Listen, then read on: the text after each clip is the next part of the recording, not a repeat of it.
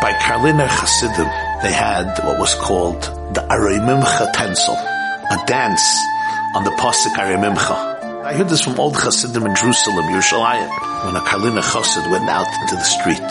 And he went through the streets, and he came to his destination, and he felt that he remained loyal to his neshama, loyal to his brain and heart and soul and true presence.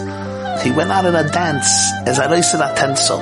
The dance was on the words, Aremimcha Hashem Kidilisani. I will exalt you, Hashem Kidilisani, because you have uplifted me. You did not allow the enemy within to triumph over me. And I always found that little story moving because it means having the ability to celebrate your small victories. Having the ability to say, you know what? I just did the right thing and I'm grateful for it. We often tell ourselves, eh, if I don't change the whole world, if I don't withstand a test that is earth shattering and is titanic and is of nuclear nature, it's insignificant. That's a mistake.